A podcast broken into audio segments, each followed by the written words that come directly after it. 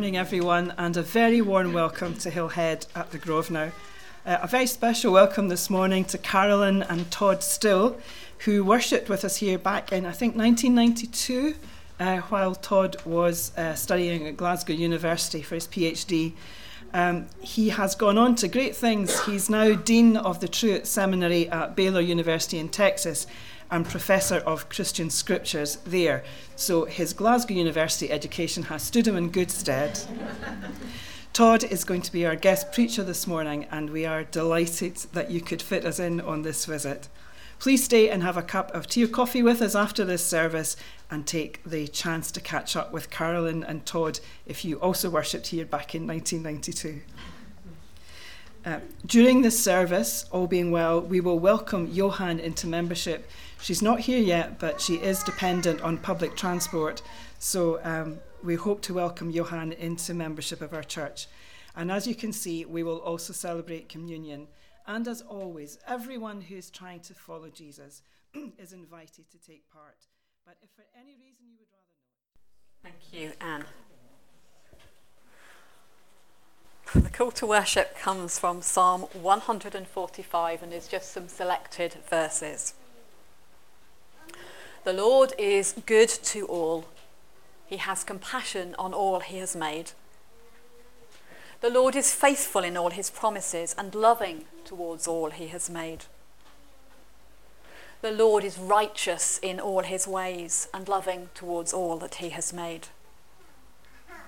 The Lord is near to all who call him, to all who call on him in truth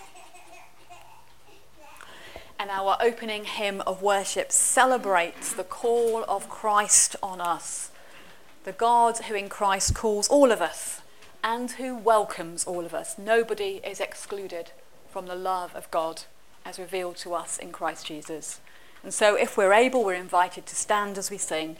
Jesus calls us here to meet him.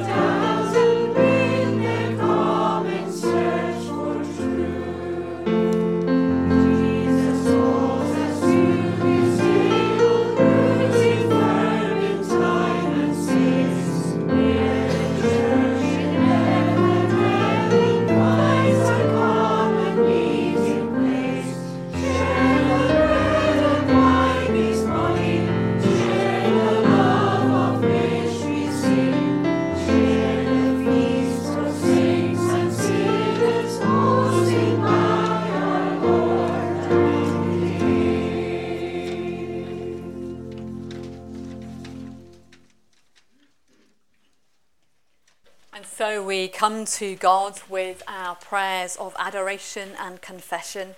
And after I have guided us in prayer, we will, of course, join together in the family prayer, the prayer Jesus taught his followers in whichever language and form feels the most normal and natural for us.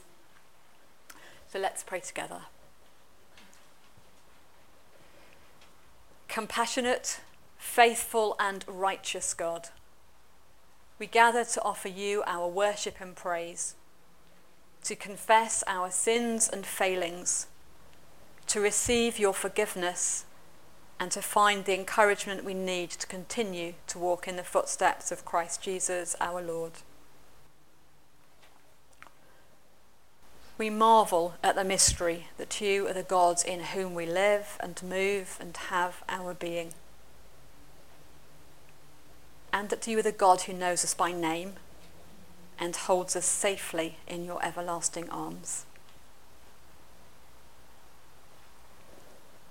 we marvel that in the unfathomable enormity of the universe, you are interested in the lives of creatures who live on a small planet hidden away in one star system of one galaxy among an infinite multitude.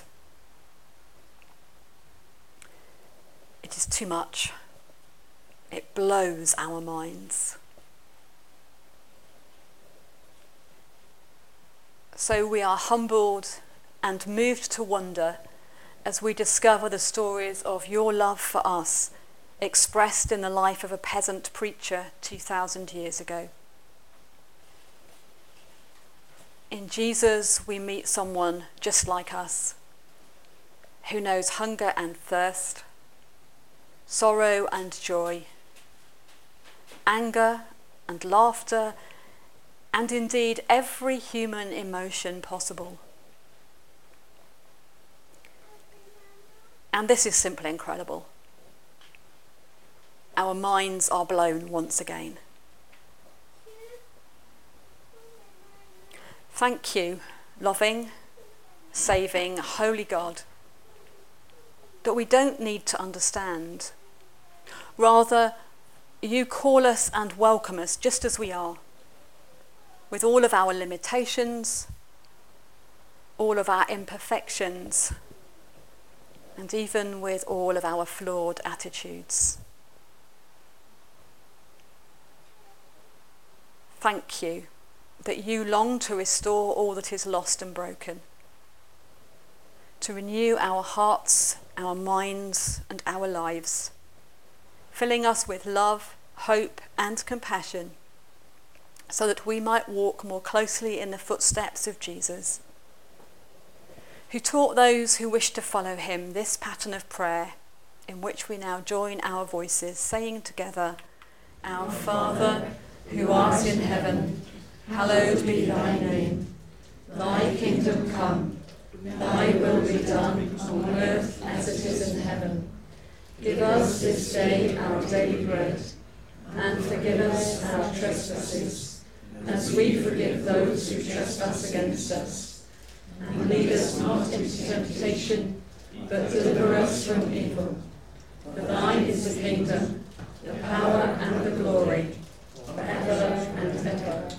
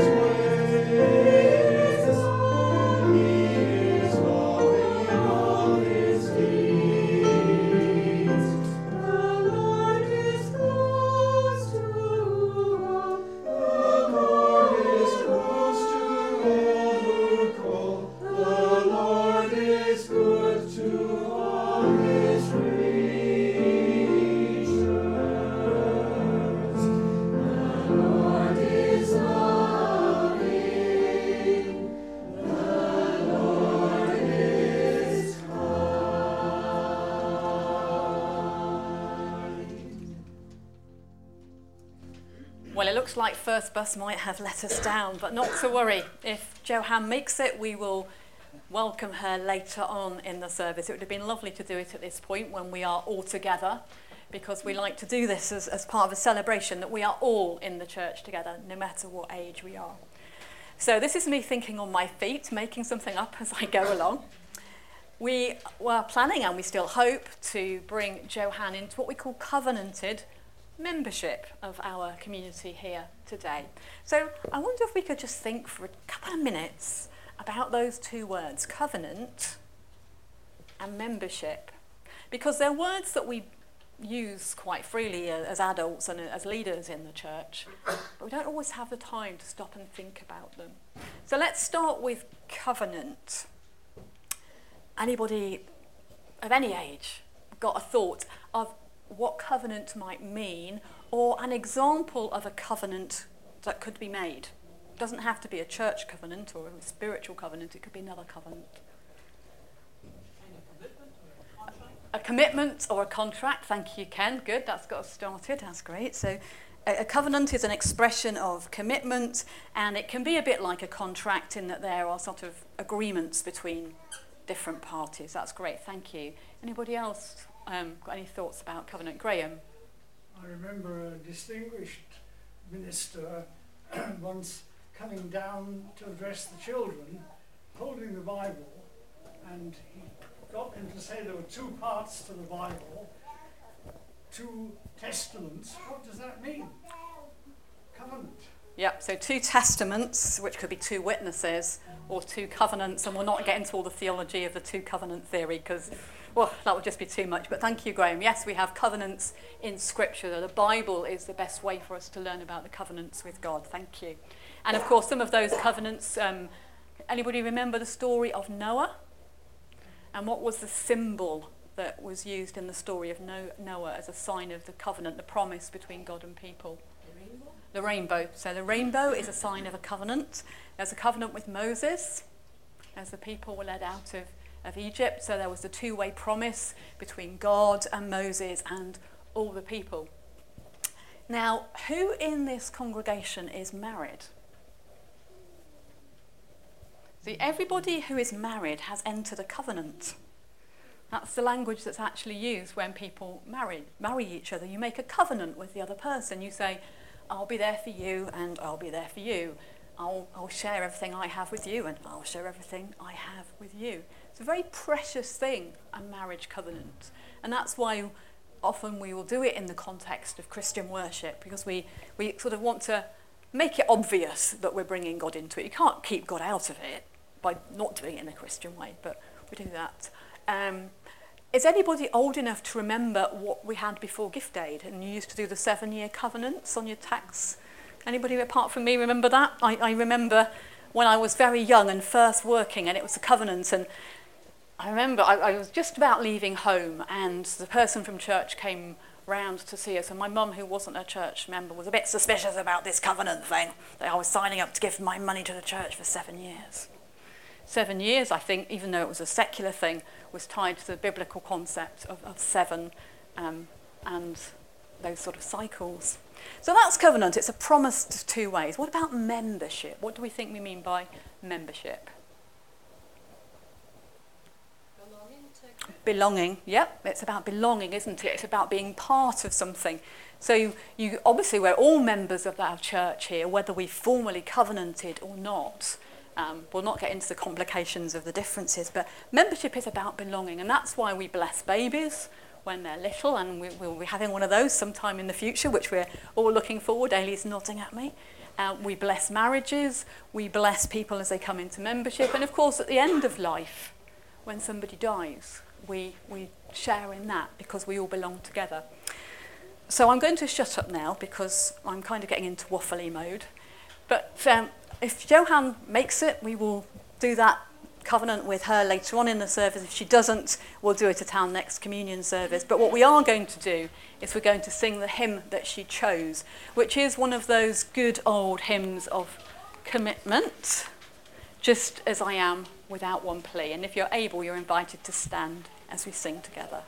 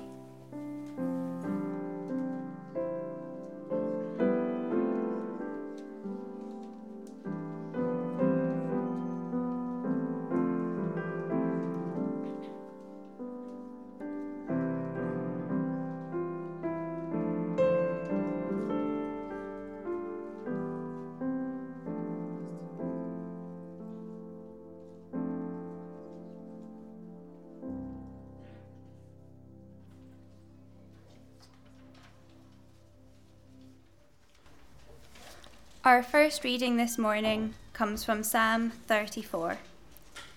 I will bless the Lord at all times. His praise shall continually be in my mouth. My soul makes it makes its boast in the Lord. Let the humble hear and be glad. O magnify the Lord with me, and let us exalt his name together. I sought the Lord, and he answered me, and delivered me from all my fears. Look to him and be radiant, so your faces shall never be ashamed. This poor soul cried, and was heard by the Lord, and was saved from every trouble. The angel of the Lord encamps around those who fear him and delivers them. O taste and see that the Lord is good. Happy are those who take refuge in him. O fear the Lord, you his holy ones, for those who fear him have no, have no want. The young lions suffer want and hunger, but those who seek the Lord lack no good thing. Come, O children, listen to me, and I will teach you the fear of the Lord. Which of you desires life and covets many days to enjoy good? Keep your tongue from evil, and your lips from speaking deceit. Depart from evil and do good, seek peace and pursue it. The eyes of the Lord are on the righteous and his eyes and his ears are open to their cry. The face of the Lord is against evildoers, to cut off the remembrance of them from the earth. When the righteous cry for help, the Lord hears and rescues them from all their troubles. The Lord is near to the broken-hearted and saves the crushed in spirit. Many are the afflictions of the righteous, but the Lord rescues them from them all. He keeps all their bones, not one of them will be broken. Evil brings death to the wicked, and those who hate the righteous will be condemned. The Lord redeems the life of his servants. None of those who take refuge in him will be condemned. The second reading, the second reading is from Philippians chapter 4 verse 4 to 9. The apostle Paul writes, "Rejoice in the Lord always." Again, I will say, rejoice. Let your gentleness be known to everyone. The Lord is near. Do not worry about anything, but in everything, by prayer and supplication with thanksgiving, let your requests be made known to God. And the peace of God, which surpasses all understanding, will guard your hearts and your minds in Christ Jesus. Finally, beloved, whatever is true, whatever is honourable, whatever is just, whatever is pure, whatever is pleasing, whatever is commendable, if there is any excellence and if there is anything worthy of praise, think about these things. Keep on doing the things that you have learnt and received and heard and seen in me, and the God of peace will be with you.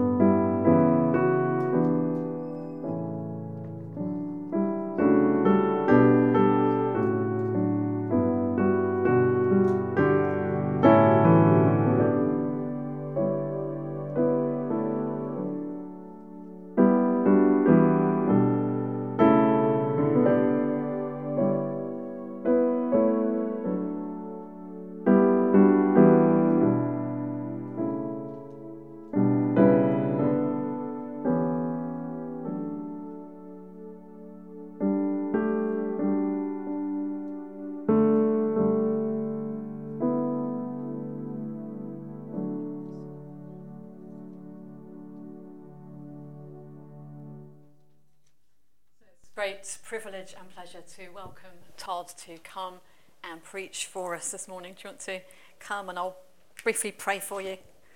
It's quite a nice thing to do if we've got a visiting preacher actually to pray for them before they, you face my scary congregation. They're actually a really lovely congregation. They're very, but they're very intense. They will listen to every word you say. Trust me. But uh, it's lovely to have you with us. So let's just pray briefly. Loving God, we do thank you for Todd. We thank you for the time he spent in Glasgow all those years ago and the way that you have been leading and guiding him in his work over the years since.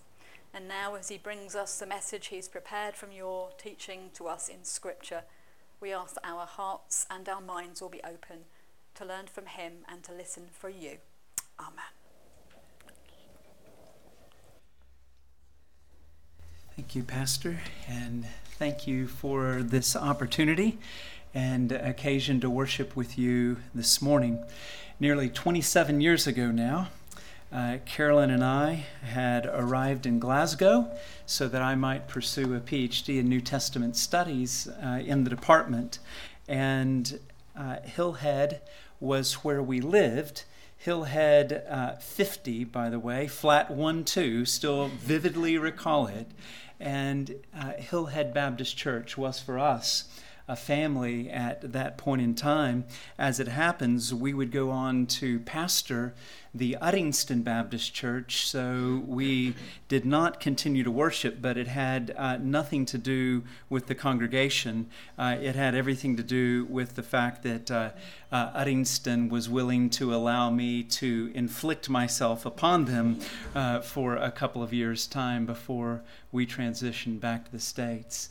It is a joy to be with you on what is Transfiguration Sunday as we lean and look forward uh, to Lent. One other personal word it would have been impossible for me to have anticipated that a fellow PhD graduate in 1996, uh, Dr. Andrew Haas, would be a member of this congregation. Uh, far be it from either of us to have ever known that we would have been uh, 1 2 in the PhD order uh, that summer commencement. Truth is stranger than fiction. This morning, I would like to direct our attention to one of the texts that was read for us earlier, namely uh, Philippians 4. As it happens, this will be the text that uh, a class that I'm teaching this turn with Dr. Uh, Sean Adams will also consider tomorrow afternoon. In particular, what I want to do is I want to focus our thoughts on four words. It's actually three words in Greek, but four words rendered in English. Ha kuriasingus, the Lord is near. Paul says, Let your gentleness, or perhaps forbearance, be made manifest, be made known be clear to everyone, not only to insiders, but also to outsiders. And he grounds this admonition in an unshakable conviction the Lord is near. We sometimes will say one to another, The Lord be with you, and also with you. This is driven by a commitment, a conviction that the Lord is near us. But if we were to ask Paul, Paul, when you say the Lord is near, that can at least mean one of two things. So, what are you actually confessing? The Lord is near. Paul believed that the Lord was near temporally. Did he not? Earlier in this letter, he can say that our commonwealth is in heaven, from where we await a Savior who shall change the body of our humiliation into the body of his glory by the power that he has to subject all things even unto himself. Throughout Paul's letters, he holds the holy hope that Jesus is coming sooner than later, that he's right around the chronological corner. So, by saying the Lord is near, he might well be saying that the Lord is near closer than when we first believed. I'm not so sure we think about that as much as we might have in the past. But it certainly is part and parcel of the Christian confession that Jesus shall come to judge the quick and the dead. Early believers could say collectively, Maranatha, our Lord, come. So, by saying the Lord is near, Paul might well mean that the Lord is near temporally. I happen to think, however, that where his focus falls here is that the Lord is near spatially. That the Lord is as near as our very breath. In Romans 10, Paul can say that the word is near you, it's in your mouth and it's in your heart. Certainly, throughout the sweep of Scripture, the Lord's presence, though unseen, more real than any other, is a constant comfort and refrain. In the beginning, God brooded over the deep with the couple was in the garden when they lost their way and we lost our way, as Katrina has said. There is the promise of God's presence even in the rainbow.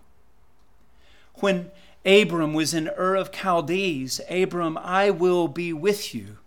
Your descendants will outnumber sand on shore and stars in sky. To Jacob, who shall become Israel, even as he wrestled with God. He knew of God's nearness. And for Joseph, even though he found himself in pit, he could say at the end of it all, when they still knew Joseph, that what they may have intended for evil, you intended for good so is also true for Moses as God appears to Moses in a burning bush and says, Go to Pharaoh and say, Let my people go. And Moses says, If I'm to go to Pharaoh to say, Let my people go, it might be a good idea that I know who is telling me to do so. And God said, Tell Pharaoh that I am who I shall be is sending you. And so the people of Israel knew God's presence be it a pillar of cloud by day, a pillar of fire by night. It was true for Elijah.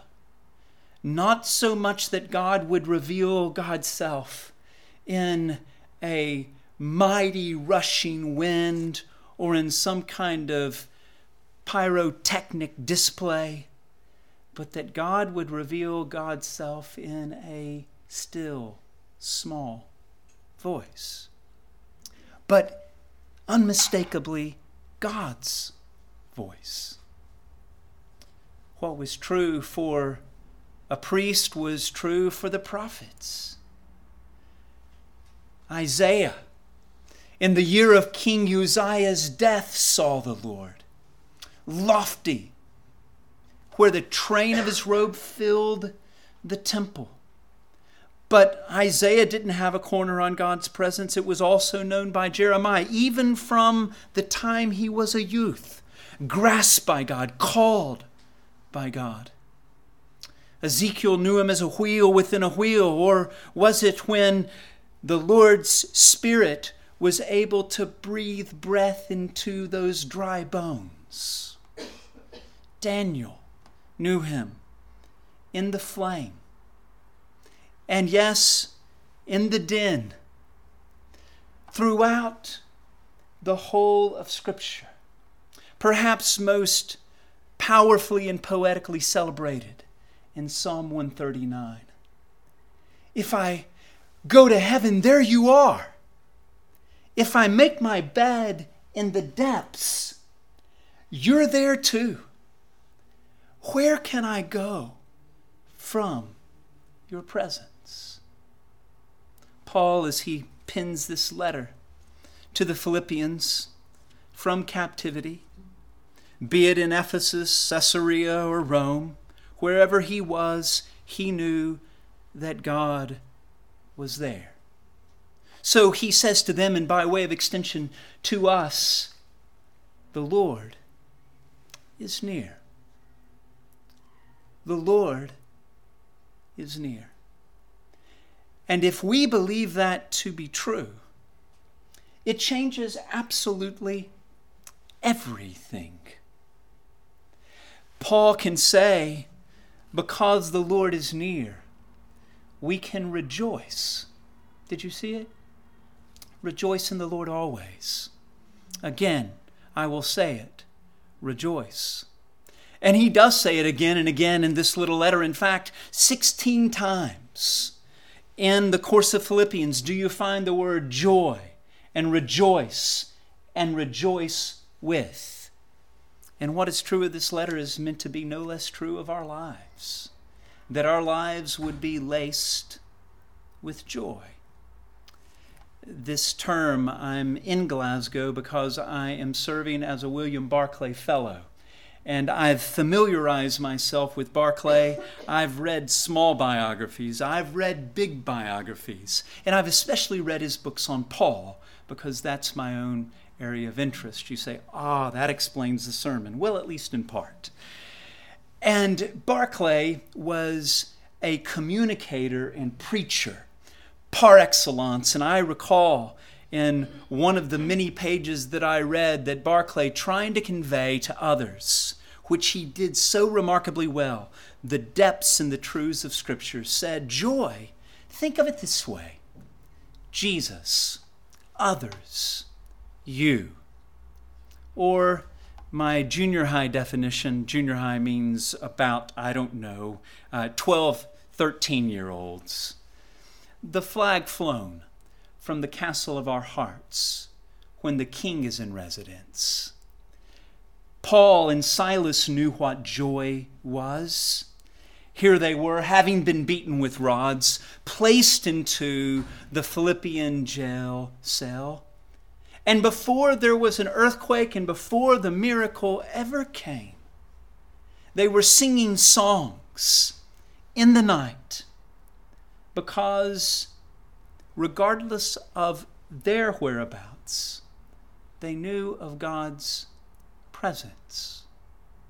Because the Lord is near, we can rejoice. A.W. Tozer, that famous American preacher of the 20th century, mid 1900s, was able to say that Christians owe it to the world to be supernaturally joyful. The question is are we paying the debt we owe? The Lord is near. We can rejoice. The Lord is near. We can rest right here, woven into this text, is the admonition do not be anxious about anything. Jesus had come to the home of his friend Lazarus. Mary and Martha were there. Mary, we are told, was seated with the disciples in the circle of instruction, and she was learning as Jesus was teaching. Meanwhile, Martha was worried about offering hospitality to Jesus. A very legitimate worry. But Martha gets frustrated with the fact that Mary is not doing her part and says to Jesus, Jesus, would you please tell her to get up and help? And Jesus says tenderly, Martha, Martha, you're worried, you're bothered, you're anxious about so many things. But Mary, she's chosen the better part, and it shall not be taken away from her. Said the spirit of the robin, I would really like to know why those anxious human beings run around and worry so. Said the robin to the sparrow, I guess it must be that they have no heavenly Father such as cares for you and me. The Lord is near. We can rejoice. We can rest. We can rest in His promised presence. We can offer prayers. We can offer prayers, petition with thanksgiving, presenting our request to God. Sometimes it may seem as if though the heavens are as brass but they are not. Because Emmanuel tells us that heaven has come to us, even as Katrina was so powerfully praying. Because the Lord is near, we can rejoice, we can rest, and note that as we pray, we're told that the peace of God will build a garrison not unlike the walled city of Philippi, which was Rome in miniature. The peace of God will build a garrison around our hearts and minds in Christ Jesus. And when we know the God of peace, who Paul promises will be with us, we can know the peace of God. We can know the peace of God when we know the God of peace. Sometimes Americans like bumper stickers. I really don't actually like bumper stickers. My father would get quite cross with me if he knew I were to have a bumper sticker on my car. Some Americans also tend to wear their faith, and they can even wear their faith on their car. And so they can offer you a sermon on a sticker.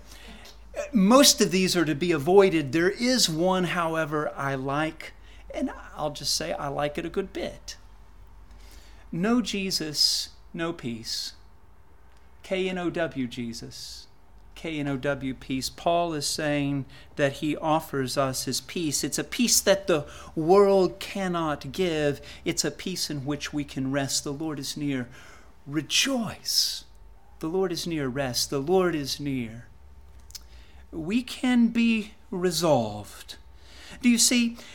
Paul says that we are to ponder that which is praiseworthy. In fact, it has been suggested that perhaps the most comprehensive theme of this little letter is not joy. The most comprehensive theme of this little letter is the mind of Christ. That we would have the habit of mind within ourselves, which was also in Christ Jesus, and that then we would be renewed in mind. And as Paul comes to the conclusion of this letter, he says, this is that upon which you should ponder. You should resolve to ponder that which is true and noble and right and pure and lovely and admirable, excellent and praiseworthy. Any number of things might qualify as such. But certainly, for Paul, the one person who would qualify as worthy of praise is the person who received the name above which was all names, that every knee in heaven on earth and uh, below the earth shall say to the glory of God, He's Lord.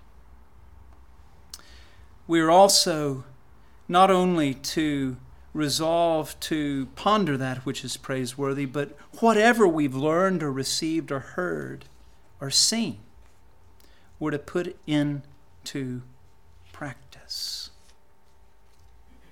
On the heels of this passage, where Paul has promised the Lord's presence, he thanks the Philippians, which is perhaps the primary reason that he's written this little letter in the first instance. And in so doing, he says, I'm delighted that your concern for me has blossomed again. In these days, I've been living on Beaumont Gardens and the Garden Flat, and I've made my way on any of number of days to these beautiful botanic gardens. I do something akin to running, but I'm largely looking around and enjoying the crocuses and the daffodils that are blooming and blossoming. Paul says, Your concern has blossomed for me again. Not that I speak of want, because I know how to abound, I know how to be abased. I have learned the secret of contentment. And the secret of contentment is no secret at all. It's an open secret if it's a secret, and here it is that I can do all things through the one who is strengthening me. Mindful of his presence, we can rejoice and we can rest and we can resolve to entrust ourselves to one who is trustworthy, to be faithful to the one who is faithful right up to the point of death, even death on a cross. 아 멘.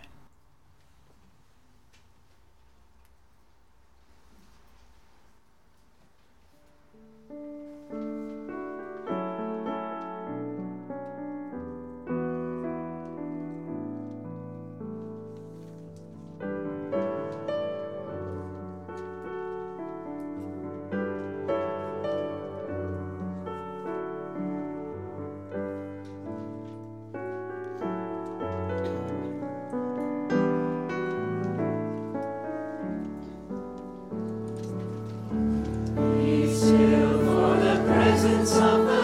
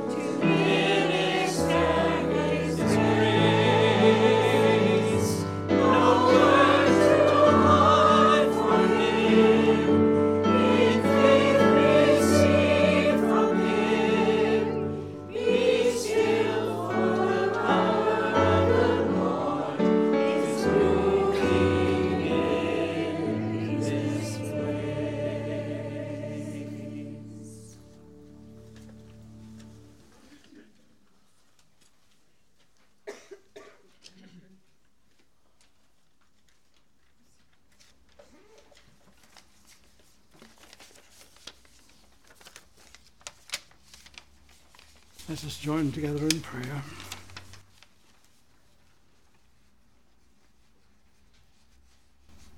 Gracious God, the turmoil in the world around us, in politics, in society, in international affairs, on our television screens, so often seems to drown out your still small voice. We thank you for the chance of quiet reflection as we meet with you in our worship. And remember that you want us to listen for your word to us individually here. Quicken our hearing, we pray. We remember first the many who, often at great personal cost, carry out the work to which they have heard your call to many parts of the world. BMS World Mission reminds us this week of work in Peru, especially in remote parts of the Amazon region, training pastors in basic theology, teaching them how to look after their land and communities better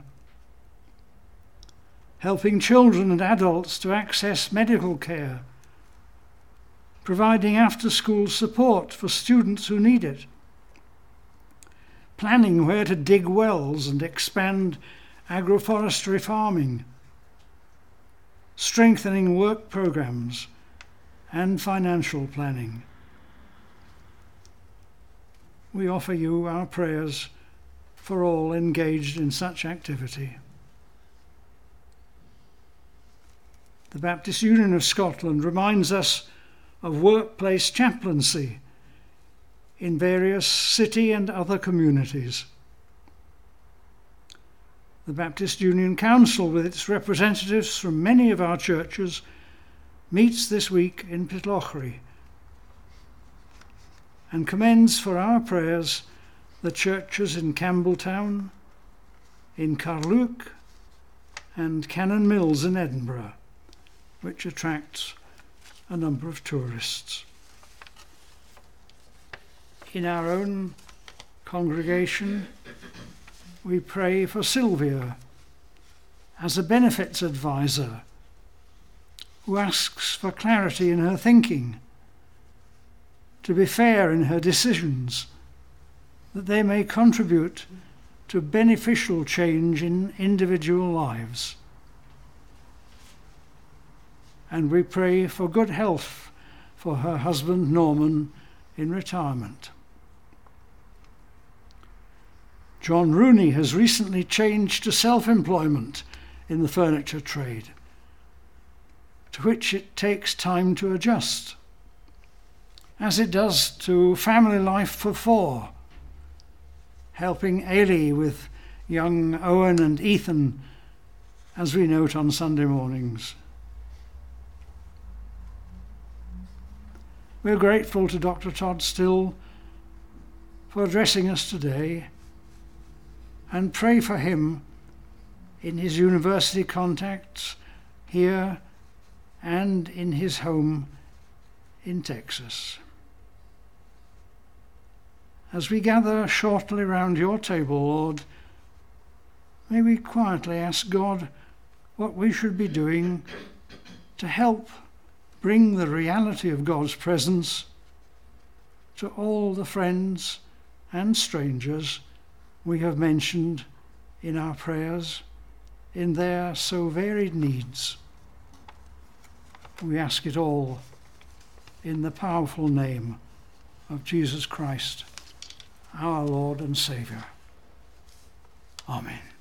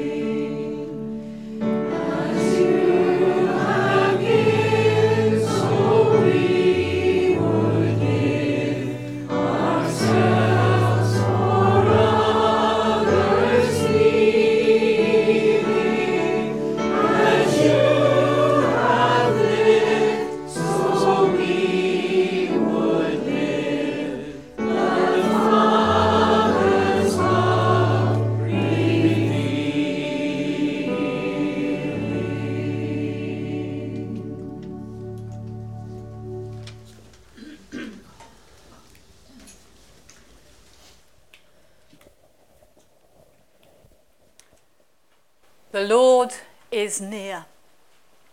In fact, the Lord is here with us, in us, among us. For we are the body of Christ in this place.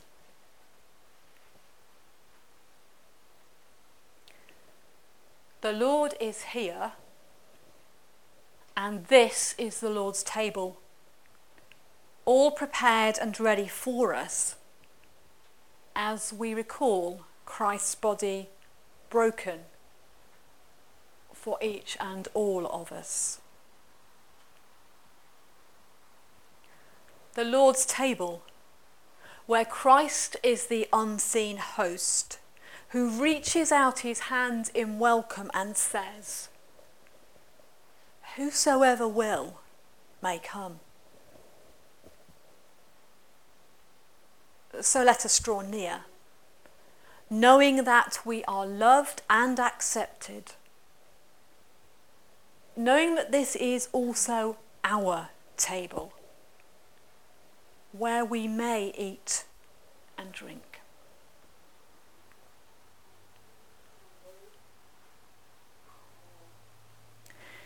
It's an old story, one we know so well.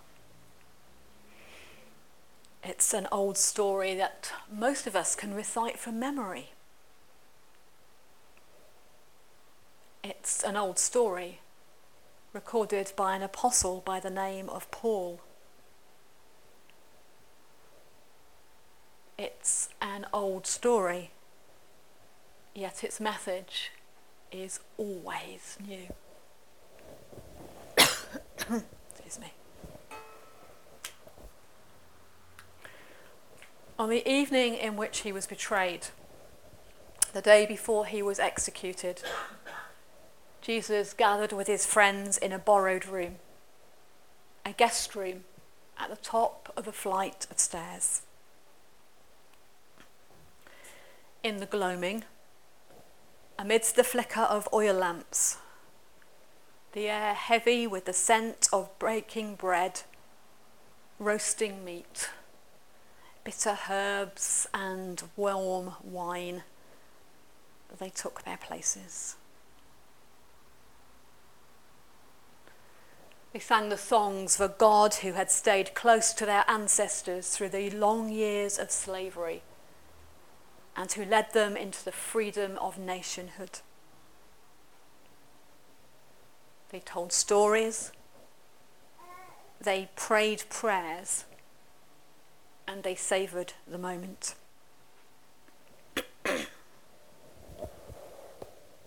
Jesus took some bread. He played a familiar blessing, he broke it, and he shared it with them. And he said something like this See this? This represents my body, which will be broken. When you eat bread, remember me. And he picked up a cup of wine, prayed a familiar blessing, and he shared it with them, saying, See this. This represents a new covenant, sealed with my blood. When you drink wine, remember me.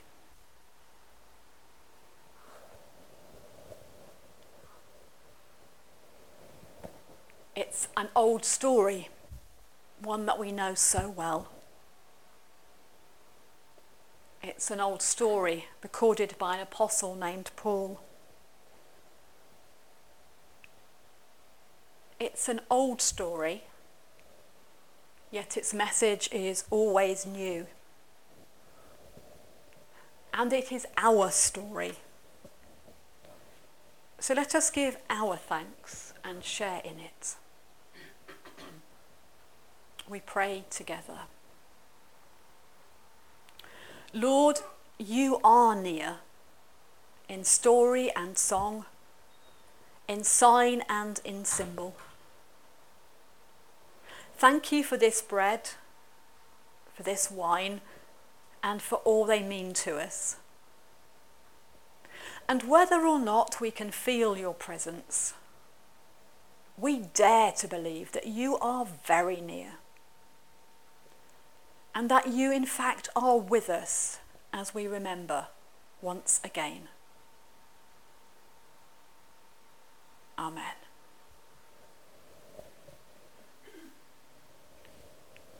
Jesus broke the bread and shared it with his friends. And we who are his friends are invited to share in this bread, eating as we receive and to remember.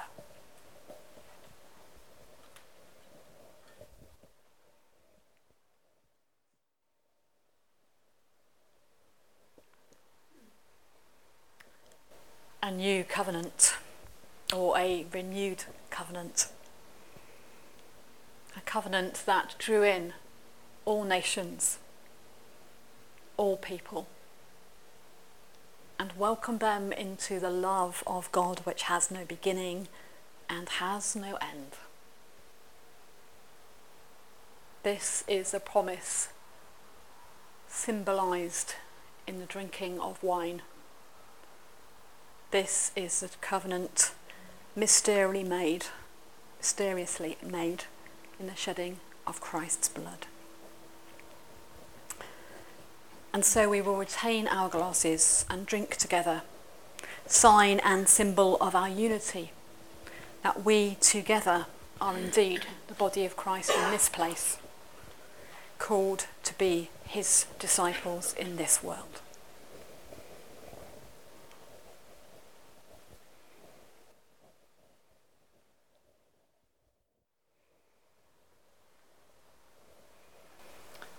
Scripture tells us that each of us is made in the image and likeness of the invisible God.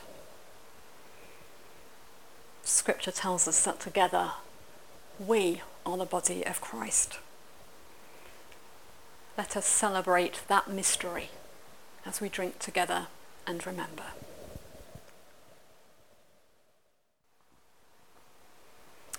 The Lord is near we have celebrated that reality and we have commemorated that mystery. May we leave this table refreshed and renewed for lives of service. Amen.